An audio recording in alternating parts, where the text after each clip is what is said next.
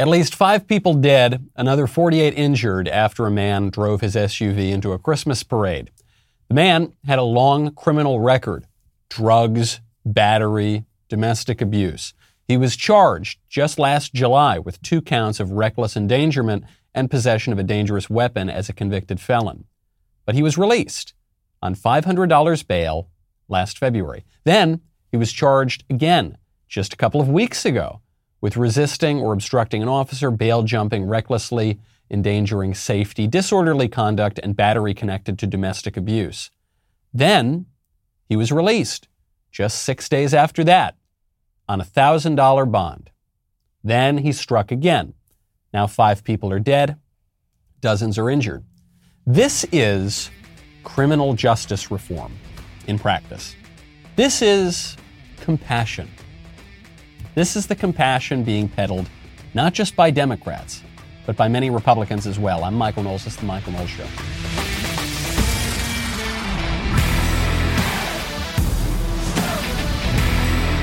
Welcome back to the show. My favorite comment yesterday is from Squeeby Plays, who says the only way to end the endless cycle of sins of the father is forgiveness.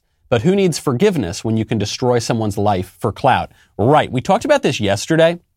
I mentioned this great thinker, Rene Girard, who has this idea that culture begins with a sort of founding murder, Cain and Abel, Romulus and Remus, and that the, the, definition of human culture is mimetic rivalry, where we just kind of mimic one another and it gets worse and worse and worse. And the only way to end it is by scapegoating somebody, or with a unanimous ritual killing, or with this kind of violence, this war of all against all, until Christianity. Christianity comes in and says, no, we're not going to do that anymore. We're going to take the side of the victim. And what does the left say? Nope, no thanks. And we all do it. See, we even, we all scapegoat. We're all part of that. And uh, when we're scapegoating, we're not even aware that we're scapegoating. Very, very insightful comment. I'm going to remember that comment. One way that I cherish all of my memories is with Legacy Box. Legacy Box is the best way to preserve your past. It's very simple. You have your photos and your home movies and your tapes. You send them in to Legacy Box. They will hand digitize all of them to protect them against flood and fire and old father time. They will send this back to you on the cloud, on a DVD, on a thumb drive, so it's future proofed forever. You'll also get your physical media back, so you, you'll still have those memories. But while those physical media will degrade over time, the digital ones will last forever. It happened to me that a beloved family member who had died, I, I lost all of the pictures of her. I lost them all, and I was devastated by this because I hadn't sent them into Legacy Box. I didn't have the the didn't even know about Legacy Box at that point. Then I found some more, instantly sent them in. It was so easy. I got all my pictures back, and now they're future proofed forever. Legacy Box is giving our listeners their best deal of the year during their Black Friday event. Visit legacybox.com slash Knowles to save an unbelievable 65%. With limited quantities ready to ship, this deal will go fast. Go to legacybox.com slash Knowles for 65% off. Legacybox.com slash Knowles. The criminal who killed those people and injured so many more people was out on, on a $1,000 bond. He, he shouldn't have been out on the bond, obviously. He shouldn't have been out even the last time because he got out on a bail for the last charges. He's a career criminal. He's a thug. He should have been rotting away in prison. But we have calls for criminal justice reform. We have calls for leniency. We have calls to, openly to abolish prisons. And we're told this is compassionate. It's very wrong to lock up dangerous criminals. It's, it's wrong and it's racist somehow and it's, and it's uh, it mean spirited and it's cruel. And so we've got to let them out.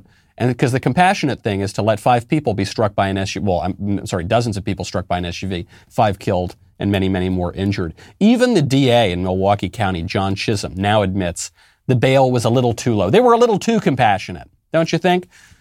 Quote, the state's bail recommendation in this case was inappropriately low in light of the nature of the recent charges and the pending charges against this guy, says John Chisholm, the Milwaukee DA. Whoopsie daisy. Yep, oops, it was a little too low. Ah, yeah, maybe it should have been $2,000. Oops, whoopsie. Uh, that's it. That's it. That now.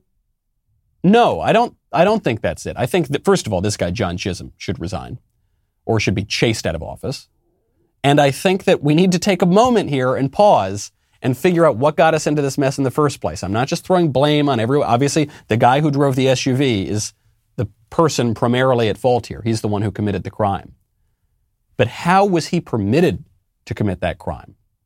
Through gross negligence, through criminal negligence, if you ask me, of our law enforcement, of our ele- really of our elected officials, and and of the people of Milwaukee who voted for these people and who voted for this kind of stuff, criminal justice reform. We got to be compassionate. It's not even just Democrats. I want to I want to do my best to mitigate scapegoating the left here and scapegoating the Democrats. The Republicans did this too. Trump peddled this stuff. You know I love Trump. I voted for Trump twice, big supporter of Trump, but he peddled this stuff. Remember the First Step Act, uh, which I referred to at the time and still do as the jailbreak bill? We were told it's somehow deeply conservative to spring criminals from the clink. How is that conservative? Even the Republicans, even right wing conservative Republicans, bought into this lie that we have an over incarceration problem in the United States. We got crime spiking. Crime is going through the roof, especially violent crime, up to and including murders. But obviously, we don't have an over incarceration problem. We have an under incarceration problem. When crime's gone up, you have an under incarceration problem, okay? So, how did we get here? How did we get to the point where obviously the libs were leading the way on it, but how did we get to the point where even the right wingers were peddling this kind of insanity that leads to such horrific results? Well, here is, here is the logic peddled by, articulated by uh, Rashida Tlaib. She is, I guess she's sort of the George Harrison of the squad. AOC is McCartney. Ilhan Omar is John Lennon. Uh, Ayanna Pressley is Ringo. She's kind of the least important member. And so I guess Rashida Tlaib is the George Harrison of the squad. She just sat down on with Axios and was questioned about her bill supporting the emptying of prisons. Here's her argument. In 2020, you endorsed uh, the Breathe Act, which yeah. is a series of proposals to transform America's criminal justice system mm-hmm. and create, quote, a roadmap for prison abolition. The Breathe Act proposes emptying federal detention facilities within 10 years. To what extent have you wrestled with any potential downsides of releasing into society every single person who's currently in a federal prison. Yeah, I, again, I think that everyone's like, oh my God, we're going to just release everybody. That's not That's what, what I'm. The, yeah, but did you see how many people are mentally ill that are in prison right now? No, I know, but the act that you so endorsed keep, actually gonna, says release everyone. But in 10, 10 years. years. But think about it. Who will release? But there are like human traffickers. Oh, I know. Child sex. So, but I you're mean, saying, do you mean that you don't actually support that? Because no, you, you endorse the bill. No, I endorse the Breathe Act and looking at federal uh, the policies and how we incarcerate. Absolutely. But it says in there. But you cannot. You cannot. You cannot just blankly say, "Oh, look, she wants." That's not what I'm. But that's like in plain text. that, that is what you're saying. You got to give it to Jonathan Swan over at Axios. He is a pretty dogged interviewer, and he's he's basically fair. I, I assume he's on the left, but he's basically fair. And he, obviously, he's much much more intelligent than Rashida Tlaib, who is not the brightest bulb in the pack. So she endorsed this bill that literally said empty out the federal prisons. And so he says, do you really support emptying it out? Like child rapists and mother killers and all psychos and all these people. And she said, no, that's not what it says. And he says, no, it's literally what it says. And she goes, no, but think about how many mentally ill people there are. So, well, so, oh, so you, so you're admitting that you want you're you're saying the reason we need to let everyone out is because they're mentally ill, even though there are plenty of criminals who are not mentally ill, and the ones who are mentally ill, I'm not sure we want them on the streets either if they're if they're criminally insane. And he says, okay, so you you do want to let them all out? She goes, no, but it's not it's not fair to say we're going to let them all out. It's going to take ten years. Okay, well, what about in ten years? Well, no, uh, Jonathan, you're not. And she she can't keep up, and so she's just got this smile on her face, and she's saying things that don't make any sense. And he's giving her the out. He's saying, okay, so you we're agreeing you don't want to let every single person, and she won't take the out. What I'm saying is look at who's in prison now. No, look at the folks that are mentally ill, that have substance abuse but, problems. But I'm not have, disagreeing with you that there are people who, who yeah, but then why aren't you asking me about them? You're asking me about the crimi- human no, traffickers and others that no, should. I'm trying to understand. No, no, no. What I'm trying to understand is your, your proposal is so sweeping. It oh, does. Oh, it does release yeah. everyone. And what I'm trying to say to you within is, 10 years, and yeah. obviously there's a process of looking at how can we get away from mass incarceration sure. and move towards care first. But what I'm trying to understand, because it is such a sweeping, concrete proposal, do you believe that there are still categories of people who, who should are, be behind bars? There are absolutely okay. folks that I don't under, you know, I don't know because right now the way the prison system is supposed to be like rehabilitatory, you know, it's supposed to be rehabilitation, right? Right. No, really, that's how they. I they- understand. yeah, I don't think there's any rehabilitation happening right now for those that might actually have, you know, and again, a majority. There's so many that have mental health issues. She can't say it. She gets so close to saying it. And she's saying, well, why, stop talking to me about the child rapists. Let's just talk about the poor drug addicts. And he says, right, no, but the, the issue with your bill is not exactly the poor, it's not mostly the poor drug addicts. It's the, what about the child rapists and the mother killers and the serial killers and the psychopaths? You're going to let them out too? Well, no, but you're not. And then finally, he says, will you at least admit that there are some people Jeffrey Dahmer, I don't, just some people who should be in prison. And she goes, Well, I will admit that there are some people, yeah, yeah, who, and we need to look at, and she won't do it. She won't do it because her logic is not a single person should be in prison. She says the purpose is rehabilitation. First of all, that's a purpose of criminal justice, but it's not the primary purpose. The primary purpose of criminal justice is retribution. You commit a crime, you are punished to satisfy justice. A second effect would be rehabilitation. It's very important. But rehabilitation is not the primary purpose because you need to commit a crime first. Plenty of people need rehabilitation who haven't committed crimes. We can't just start sending them to prison. Deterrence would be another, another reason. But deterrence is not the primary purpose. Otherwise, you could just make an example out of anybody. You, but there's a higher threshold. You've got to commit a crime, and then you send them there to satisfy justice. And there are other reasons to do it as well. And what I, I don't want to just say that this woman is an idiot or is her moral lens is completely wrong. She is making this very same argument that we were talking about earlier about victimhood, about mimetic rivalry, to use the technical term. She is trying to take the side of the victim, and she's saying the, the, the victim in this case are the people who were failed by society, who grew up in bad homes, who had bad examples, and yes, they went to a life of crime, but they're victims too. Sure, and as a result of that myopic view, she is ignoring the other victims of the criminals. Now, you don't want to become a victim. You want to protect yourself and your family, which is why I recommend you check out Ring. You all know about the Ring doorbell. I've been talking about it for years. It's this great doorbell where you can see and speak to whoever is at your doorstep, whether you're in the house, at the office, on a beach somewhere.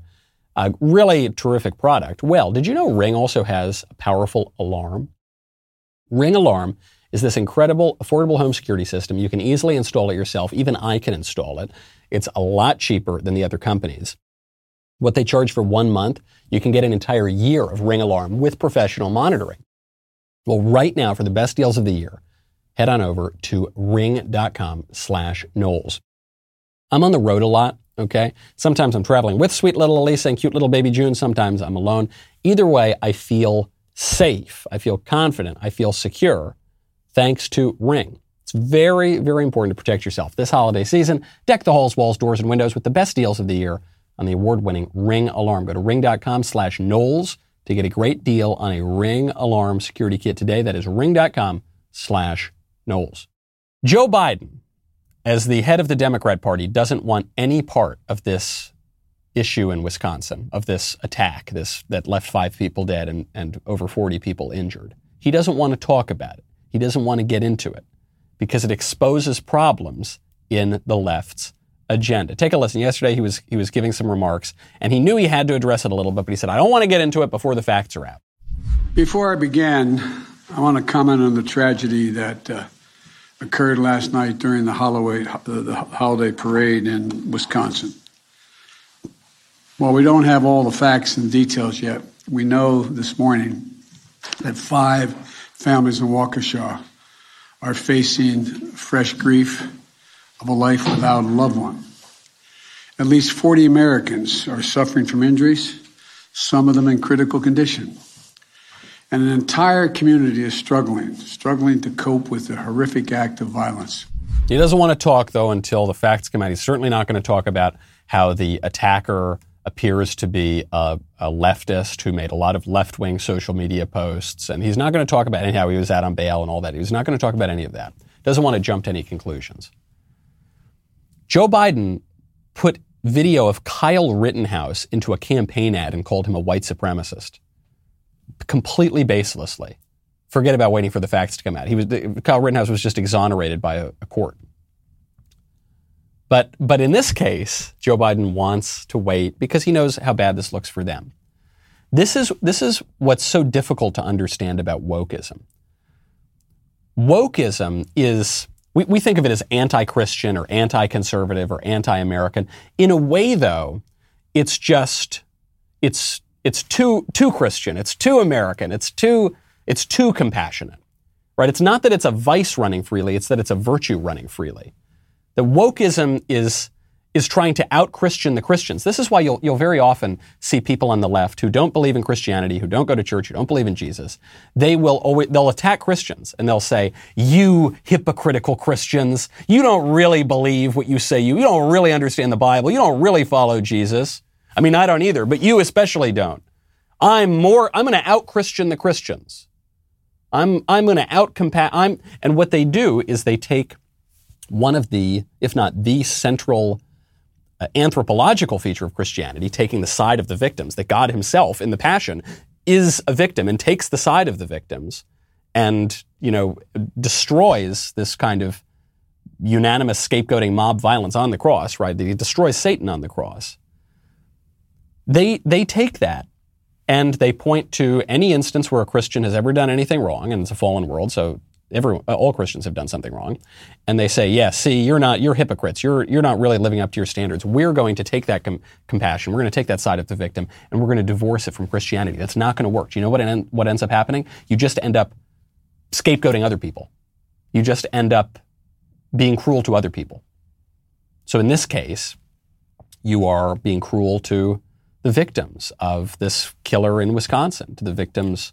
Of crime. Or, you know, at the, at the broader social level, you're saying, look, we're going to take the side of the victims, black people and women. And so we're going to scapegoat white men. white men are going to be the cause of all of the problem. They can't get out of it. The only way you can get out of that is with God. He, he, that, this, is, this is the essence of Christianity. It, it actually takes God. Mankind is not able to overcome this kind of thing on his own. And this is why all of the attempts to recreate Christianity in the modern world without God, all, humanitarianism, wokeism, liberalism, progressivism, whatever ism, they're all bound to failure and they're all going to make all the same mistakes that the pagan world made before Christianity uh, pervaded the world in the first place. So, by good old compassionate Joe Biden, he's going to keep his mouth shut about Wisconsin. He because he knows how bad it looks for him. Democrats are fleeing Joe Biden.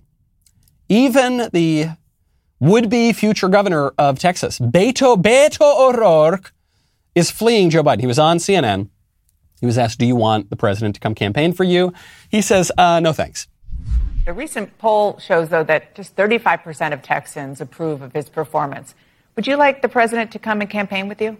This campaign in Texas is not going to be about Joe Biden. It's not going to be about Donald Trump. It's not going to be about anyone from outside of our state.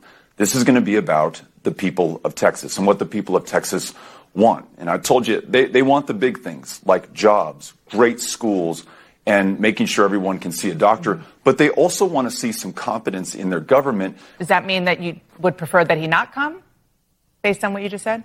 It, it means that I'm focused on Texas and on my fellow Texans. Those are the people most important to me. There is, there is no politician, there's no other person from outside of this state who can help to change the course of this election for better or for worse.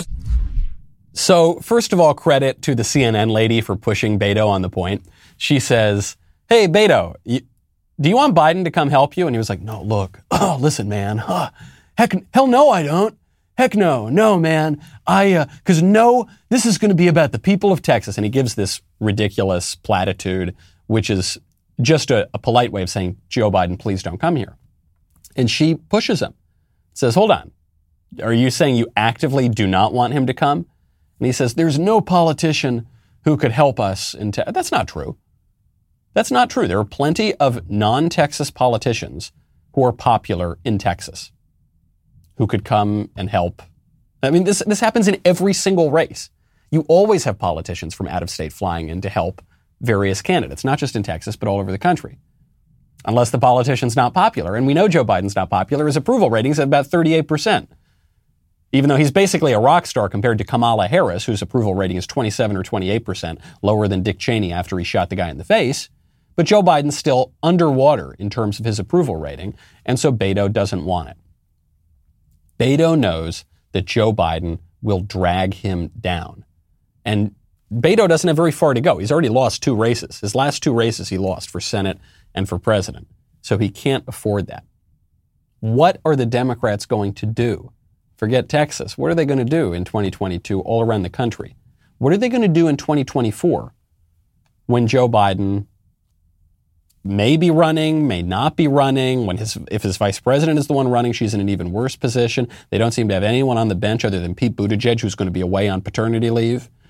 You know, and no one's even going to miss him when he's away. So the Republicans are in a very strong position right now.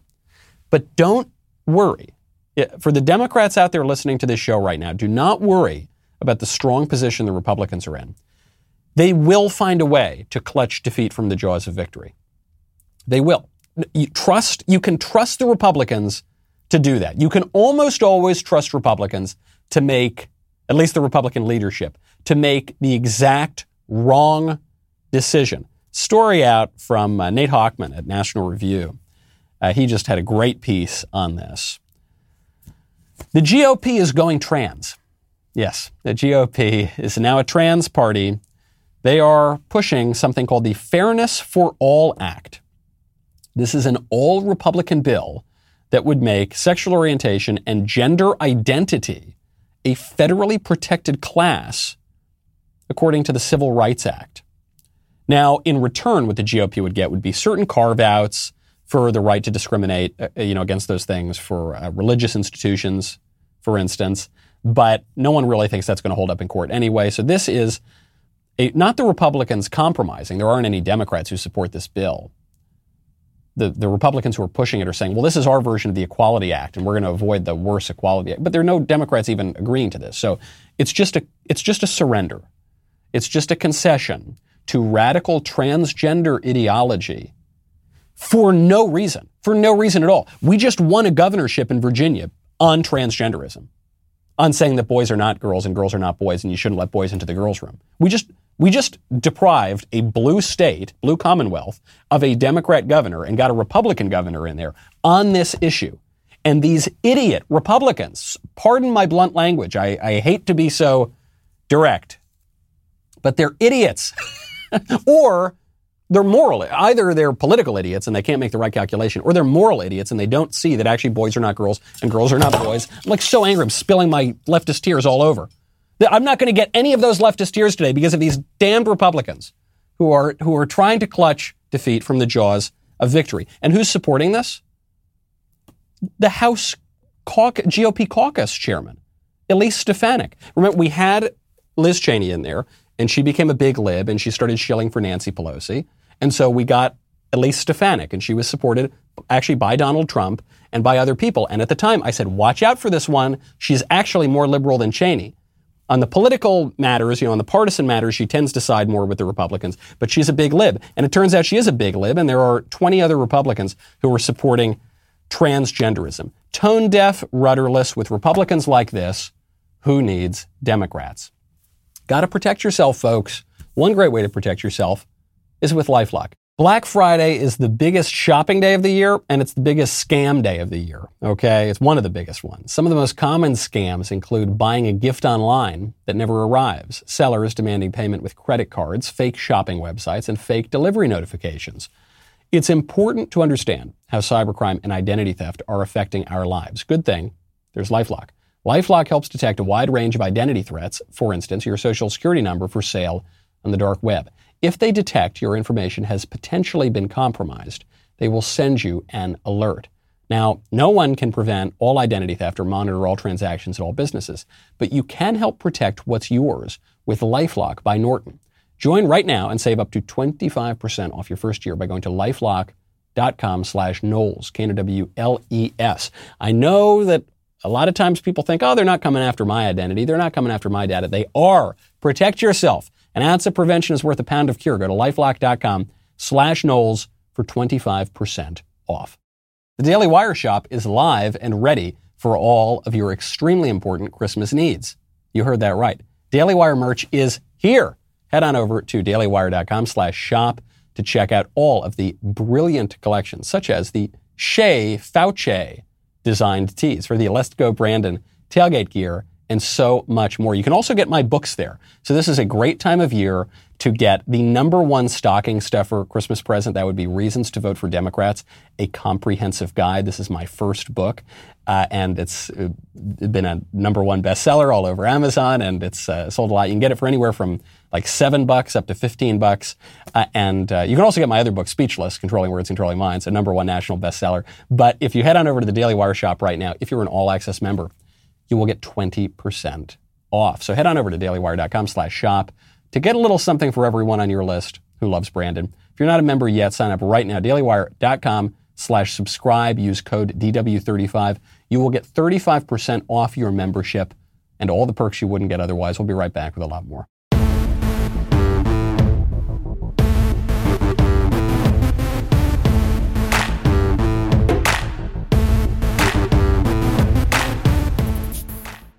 It's so simple for the GOP right now. It would be so simple. You've got Democrats pushing this insane, these insane racial theories, these insane sexual theories, telling parents they have no right to educate their kids, telling parents that that that they have no right to determine their kids' medical decisions, whether it's the Fauci ouchie or transing the kid through mutilation and surgery.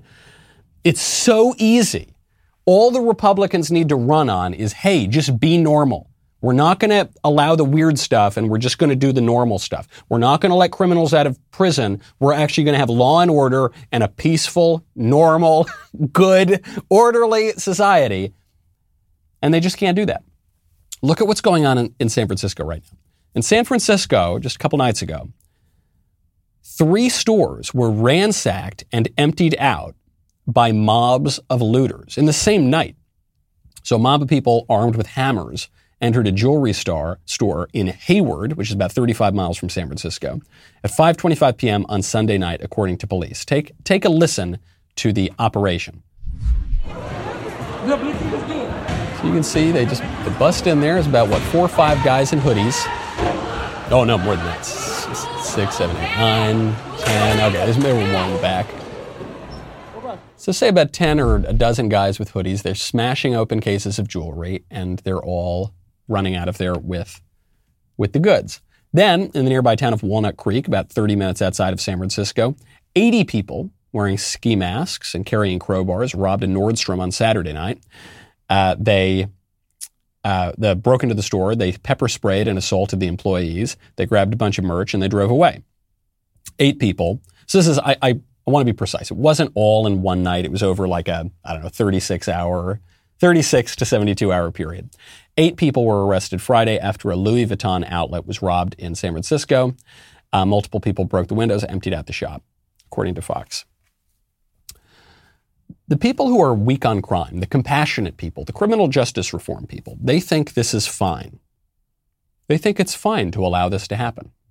It's just stuff. The store owners, they probably have insurance.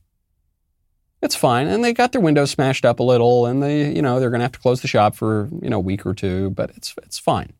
They actually, a lot of these weak on crime people think that this is just to allow this to happen, in particular because the perps are black. I'm not sure if they were all black in all of the instances, but in the one that, that we have video for, they're black. And so a lot of, especially white liberals, and a lot of people who are weak on crime will say, well, this is because of historic racism it's because of slavery. The, these, they have to rob the jewelry store. They have to. And it's wrong. They're the victims. The people robbing the jewelry store, they're the real victims.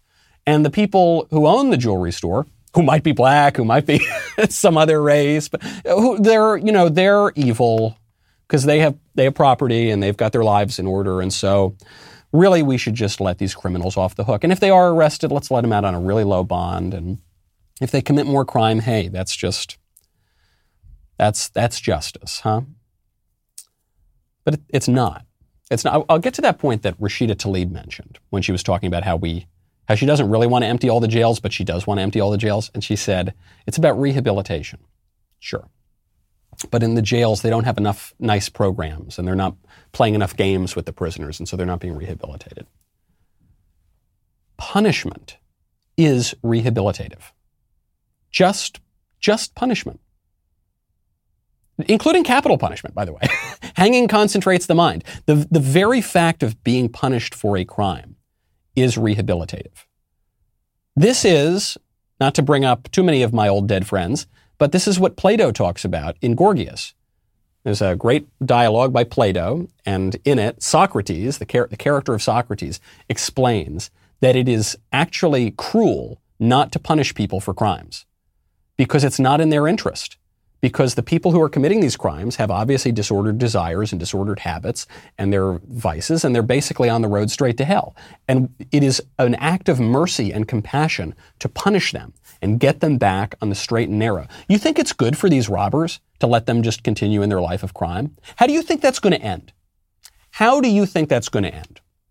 It's going to end if they continue in their life of crime. They're either going to get killed committing crime, right? They're going to end up in some gang shooting or some some burglary gone wrong, and they're or then they're going to get killed, or eventually they're probably going to get arrested, and they're going to end up in prison, or even if they get away with all of the crimes in this life, they're going straight to the bad place once they die. They have souls. They actually do have souls, and the care of their souls is important. There is nothing. There, there is a false compassion in letting these guys off the hook because of whatever kooky racial or historical theories you have. But it is a false compassion, and it's cruel. This is Adam Smith, actually, the, the uh, you know from from whom we get uh, much of our economic philosophy and the wealth of nations. Adam Smith said, "Cruelty, uh, mercy to the guilty is cruelty to the innocent." It's a very stark way of putting it, but there is some truth to that. It's actually it is actually it's cruel to the victims of these people. It's cruel to the shop owners. It's cruel to the future people that these criminals are going to harm, and it's cruel to the criminals themselves. Speaking of mercy and charity, Catholic University of America seems to, to really get this victim thing a little wrong too. They seem to have abandoned, at least in, in the artwork they're putting on the walls, Christianity, the, their faith that's supposed to animate the university, for the rival religion of wokeism. Now, this is from Mary Margaret Olohan at the Daily Signal. She pointed out that there are icons on the walls at the Catholic University of America that portray George Floyd as Christ, or Christ as George, George Floyd, and the Virgin Mary as, as George Floyd's mother. There's a painting of a sort of Pietà, and it's George Floyd. Blasphemous, sacrilegious, incredibly stupid. Uh, and, and yet, this is very popular even in the woke Christian circles. I, I, just did an event at the Catholic University of America maybe a month ago. I was there with Senator Cruz. They put us in a green room and they had stations of the cross, you know, the, the depictions of the passion narrative all around the room. So I said, that's nice. And my eyesight from far away, it's not all that great. So I said, oh, that's nice. And I just sort of saw the blurs. And my friend Liz Wheeler was there. She said, Michael, look closely at those pictures. So I zoomed in and all of the people, Christ, Mary, the apostles, were all Native Americans in headdresses. I mean, in just, you know, in a. I thought this is blasphemous. This is sacrilegious. It's not, I don't have anything against Indians, but Jesus is not an Indian. He's not. And what all of this is trying to do, I'm trying to make the best argument I can for, for these people, is, is they're saying, look, Jesus is just kind of an idea. Jesus, he's just like an idea, and it's just the idea of compassion for victims. And so if we portray Jesus as a Native American, that's, that's fine. It doesn't matter. If we portray Jesus as a, as a black career criminal, that's fine. Of course, an important fact about Jesus is that he is sinless. But no, never mind. He's a black career criminal because it's just the idea of being nice to victims. But it's not just the idea. It's not. If Christianity were merely the idea of being nice to victims, then it wouldn't be worth very much. It wouldn't make a lot of sense. It certainly wouldn't have shaped civilization. It certainly wouldn't be enough to overcome human nature and sin and death. If Christianity means anything at all, it has to be a fact. Jesus has to be a real guy. He's got to actually look like somebody. He's got to actually have features that are not just the features of whoever you want him to be. He had to live at a real time and die and actually be resurrected. It has to have really happened. And We can't do that. Before Christianity, before Judaism, you had myth, just myth, all these kinds of myths that maybe have some basis in historical fact, but they're really just kinds of legends. And you tell them, you tell Norse myths and Greek myths and Roman myths. Then you have Christianity, which is not myth, but fact, right? It's a myth that happens to be true and have really happened. And then now, in, in what the left wants to be post Christianity, you just take these kinds of insights about Christianity, but you make it myth again. It's not just myth. Not compassionate at all. It, sh- it reveals wokeism for what it really is, which is an alternative religion, a rival to Christianity. And not a, not a rival to Christianity quite in the same way that paganism is, but a rival to, as Rene Girard says, a rival to Christianity on its left flank, trying to be more Christian than Christianity. This stuff has real effects. The killer in, in Wisconsin was allegedly posting talking points from the woke establishment media. Heavy.com, which is a fact finding website, along with a number of other journalists online, Andy Ngo pointed this out early on, highlighted posts that the suspect in Wisconsin had on his social media accounts that he allegedly had. I don't know. I have to say, when, whenever you're talking about a story where all the facts have not been totally sussed out, you just have to say allegedly like 500,000 times. So, okay, allegedly, allegedly, allegedly. The posts appeared to express anti Christian sentiment, disdain for Republican politicians and conservative media. I don't know if yours truly was included, but who knows, you know, the conservative media broadly, and black nationalist rhetoric. Okay, and those are all those are all big problems in America. Those are all really big problems. And we don't we don't think about that. We have, we have big problems with anti-Muslim, if Islamophobia, that's a terrible evil. We need to root that out of our society. You hear all of the establishment liberal outlets. They'll say we have to get rid of Islam, anti-Semitism. Same. That's a little bit weaker because the libs also hate Israel, but still. But anti-Christianity, you're not allowed to mention that. Disdain for Republican politicians and conservative media, that is encouraged. If you ever say anything negative about a Democrat politician, you're called an insurrectionist or you're called a white supremacist or a whatever, a sexist, racist, whatever. But Republicans, that's totally fine. And then black nationalist rhetoric. Black nationalism is a very bad thing. White, white nationalism, we're told, is the most evil thing in the history of the world, and we can never even mention it. But black nationalism gets a pass. Malcolm X, he's kind of cool, right? All these guys, they're really, these are cool guys. It, this reminds me of a problem that Republicans fall into as well where everything we don't like is fascism. Right? You know, fascism, very, very evil. The most evil thing in the world. Nazism, I guess, is the most evil thing in the world. Fascism, close second. They're often the two are conflated. But communism is just fine. Communism gets off the hook. If you wore a t-shirt with Benito Mussolini's face on a college campus, you would almost certainly be expelled. If you wear a t-shirt with Che Guevara's face on a campus, well, that's the ordinary flow of things. Now, from the Daily Wire store, you can wear a T-shirt with uh, Fauci's face on, on, on Che Guevara's body. But that would be totally fine. The, the, the, same way that Republicans look at Antifa and they say, Antifa, they say they're anti-fascist, but they are, they are fascist. They're not fascist. They're not. They're communists and they're anarchists, but they're not fascists. There are, there are more bad things in the world than fascism. But because fascism is a movement that is sort of broadly on the right, that's the evil and you're, you know, it's the worst thing possible. And because anarchism generally is on the left and communism certainly is on the left, that's totally fine. And we only, in this, we, we scapegoat only the things that are on the right. And we never look at the evils that are on the left as well. We, in, the, in our liberal culture, the, the other is always wrong, you know, to use left wing language. Othering, we always other the right wingers or the Christians or whatever. But the liberal establishment never looks in the mirror and, and takes stock of itself. You can't avoid politics. I think uh, what a lot of the squishes want to do is they just want to back away.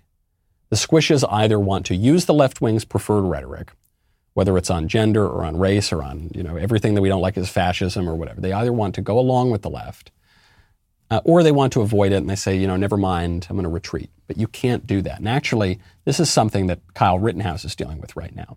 Now, Kyle Rittenhouse was exonerated in the court of law, but but that's not the end. The kid's 18 years old. What's he going to do for the rest of his life? This is the defining event, probably, of his life. So, what is he going to do now? And he's got two options. Maybe three options. He can become a conservative celebrity. He already is a sort of cause celeb, so he could he could become a conservative celebrity. He could just persevere and live his life and do whatever he was going to do. Or he can change his name and try to start again. And his lawyer has firm thoughts on the matter, and I'm not sure the lawyer is totally right. Kyle Rittenhouse's lawyer uh, just went on TV, was asked, What are we going to do about Kyle Rittenhouse? What is this kid's future? And he says the best thing this kid can do change his name and start over again. I think there's a lot of people who want to use Kyle for their own means. Um, I think the way the Rittenhouse name right now um, has trended on Twitter, and that's what we live in as a Twitter society. People want to use his name, get it out there so they can get some publicity. Um, I think it's cheap. That's what I think. My advice would be to change his name and start his life over. Um, he's very recognizable right now. There's a lot of people who I don't think um, have his best interest at heart uh, and probably want to make him a symbol of something I don't think he wants to be necessarily um, associated with. And once you give up your name and your likeness and you be, join those causes, I think a lot of people will use you for their own purposes and you won't be able to control it. We've had that talk with Kyle, um, and it's going to be a fine line where he decides to go. Ultimately, I hope he makes the right choices. You know, I hope, I would think his life would be a lot easier um, being anonymous and going on with his life as opposed to try and keep some of his fervent supporters happy. So the part that this lawyer gets right is yes, there are going to be a lot of vultures who want to use Kyle for their own purposes. And that's bad. And Kyle should be very careful, and his parents and his lawyer should be careful not to let that happen. But he, he's even almost right that Kyle would probably have an easier life if he could just change his name and become anonymous and forget, put this whole thing behind him. First of all, in our social media age, in our age of facial recognition, in our age of the internet where everything he ever did is recorded for all time, does anyone really think that this kid can just completely start over and change his name and he'll just never mind, forget about Kyle Rittenhouse? I don't think I don't think that's ever going to happen. And furthermore, changing his name and starting this new life and trying to run away from his identity and his past implies that he did something wrong, implies that he was guilty, implies that he has something to be deeply ashamed of. But he wasn't guilty. He was exonerated. He was exonerated. And now he's being threatened. He's, he was exonerated in the court of law. He's now being just threatened by the mob, the left wing mob. And what the lawyer is saying is run away from the mob. Give the mob what they want or run away from the mob or turn. That's a bad idea. You can't do that. You can't. I know it would be easy if we lived in this ideal world where you could just run away from your problems. I know that would be easy. But you can't. That, that's a fool's errand. And it implies something that isn't true, namely that the kid was guilty. I don't think this is the best advice. I do think there's a middle ground here. I don't think the kid, I think he should cash in on slander and libel lawsuits, and I think he should sue every one of those outlets, you know, CNN and the Washington Post and all the people who smeared him, should sue them into the ground like Nick Sandmann did. But I agree. I don't think he should become a new celebrity. I don't think he should start campaigning for people. I don't think he should start his own podcast. I don't think he should do any of that. A lot of a lot of people do that and you can make easy money and it's very attractive, especially to young people. But the kid is 18 years old. You shouldn't be doing that that young. People I know who got very famous very young it has almost never, I don't know that it, in a single case it's ever turned out well for them. So he shouldn't do that. But he shouldn't run from it either. He is Kyle Rittenhouse. He went through a lot. He overcame a lot. He was exonerated. He won. Don't clutch a defeat from that victory. I don't think he. Sh- I don't. I don't even think he can.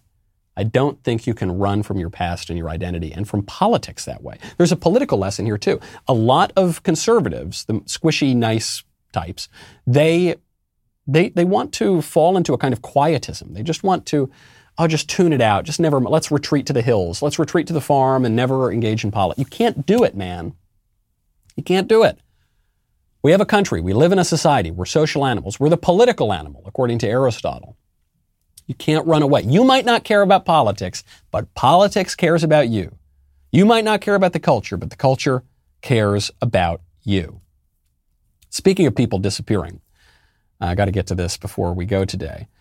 Uh, there was a Chinese tennis star who just Me Too'd one of the members of the Communist Party in China. She said that he sexually assaulted her and pressured her and all sorts of things. And then she went missing. She just got disappeared. And CNN was talking about this on the air. And as they started talking about this, they had a, a video of their feed in China. The feed in China went blank. The, the Communist Party censored the, the feed from CNN in China. Take a listen. The WTA says they simply don't have evidence right now that Peng Shuai is not being silenced, that she is not able to speak freely. Uh, they, they, they say none of the proof that has been provided by Chinese state media, John, gives them any comfort that she's, that she's actually in a position where her interests are being best represented. So, Will, I want to explain to our viewers what's happening on our screen right now because underneath your face, they can see a box, which is the actual live feed of this broadcast in China, but it's all color bars. And it went to color bars the minute you started talking. So, what's going on here? Chinese censors, John. Uh, I have lost count over the last eight years here in Asia covering China of how many times CNN's coverage of controversial issues has been censored. It used to go to straight black. Now they've upgraded and they go to color bars. But nonetheless, it is a live, real time example of the censorship that's happening in the mainland. So, American state media was criticizing Chinese state media because the Chinese state media censored the story about how they obviously disappeared this poor girl. I think she just appeared on some video call, but I don't buy it. I, she's obviously being controlled by the, the, Chinese Communist Party. And it's a reminder the, the political aspect of this story is this.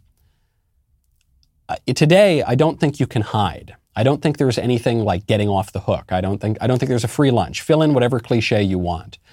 You can't, you can't get something for nothing, okay? You can't just let all the criminals out and expect everything to be hunky dory. You can't just run away from the mob or try to hide with the mob or try to placate the mob and assume that everything's going to be hunky dory. You can't just run for the hills and expect that your country will, will, you know, deal with its problems on its own and you'll be fine. You won't be. You can't get out of that.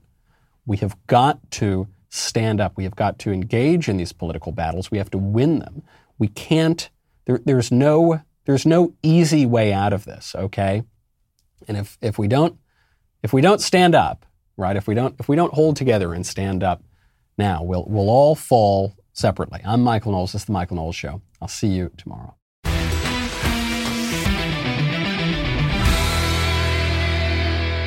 If you enjoyed this episode, don't forget to subscribe. And if you want to help spread the word, please give us a five star review and tell your friends to subscribe. We're available on Apple Podcasts, Spotify, and wherever else you listen to podcasts. Also, be sure to check out the other Daily Wire podcasts, including The Ben Shapiro Show, The Andrew Klavan Show, and The Matt Walsh Show. The Michael Knowles Show is produced by Ben Davies. Executive producer, Jeremy Boring. Our technical director is Austin Stevens. Supervising producer, Mathis Glover. Production manager, Pavel Vidovsky. Editor and associate producer, Danny D'Amico.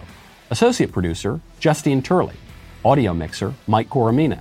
And hair and makeup by Cherokee Hart. Michael Knowles Show is a Daily Wire production. Copyright Daily Wire 2021. Today on The Ben Shapiro Show, the leftist culture war against traditional masculinity continues to gain steam. China is taking a different path. That's today on The Ben Shapiro Show. Give it a listen.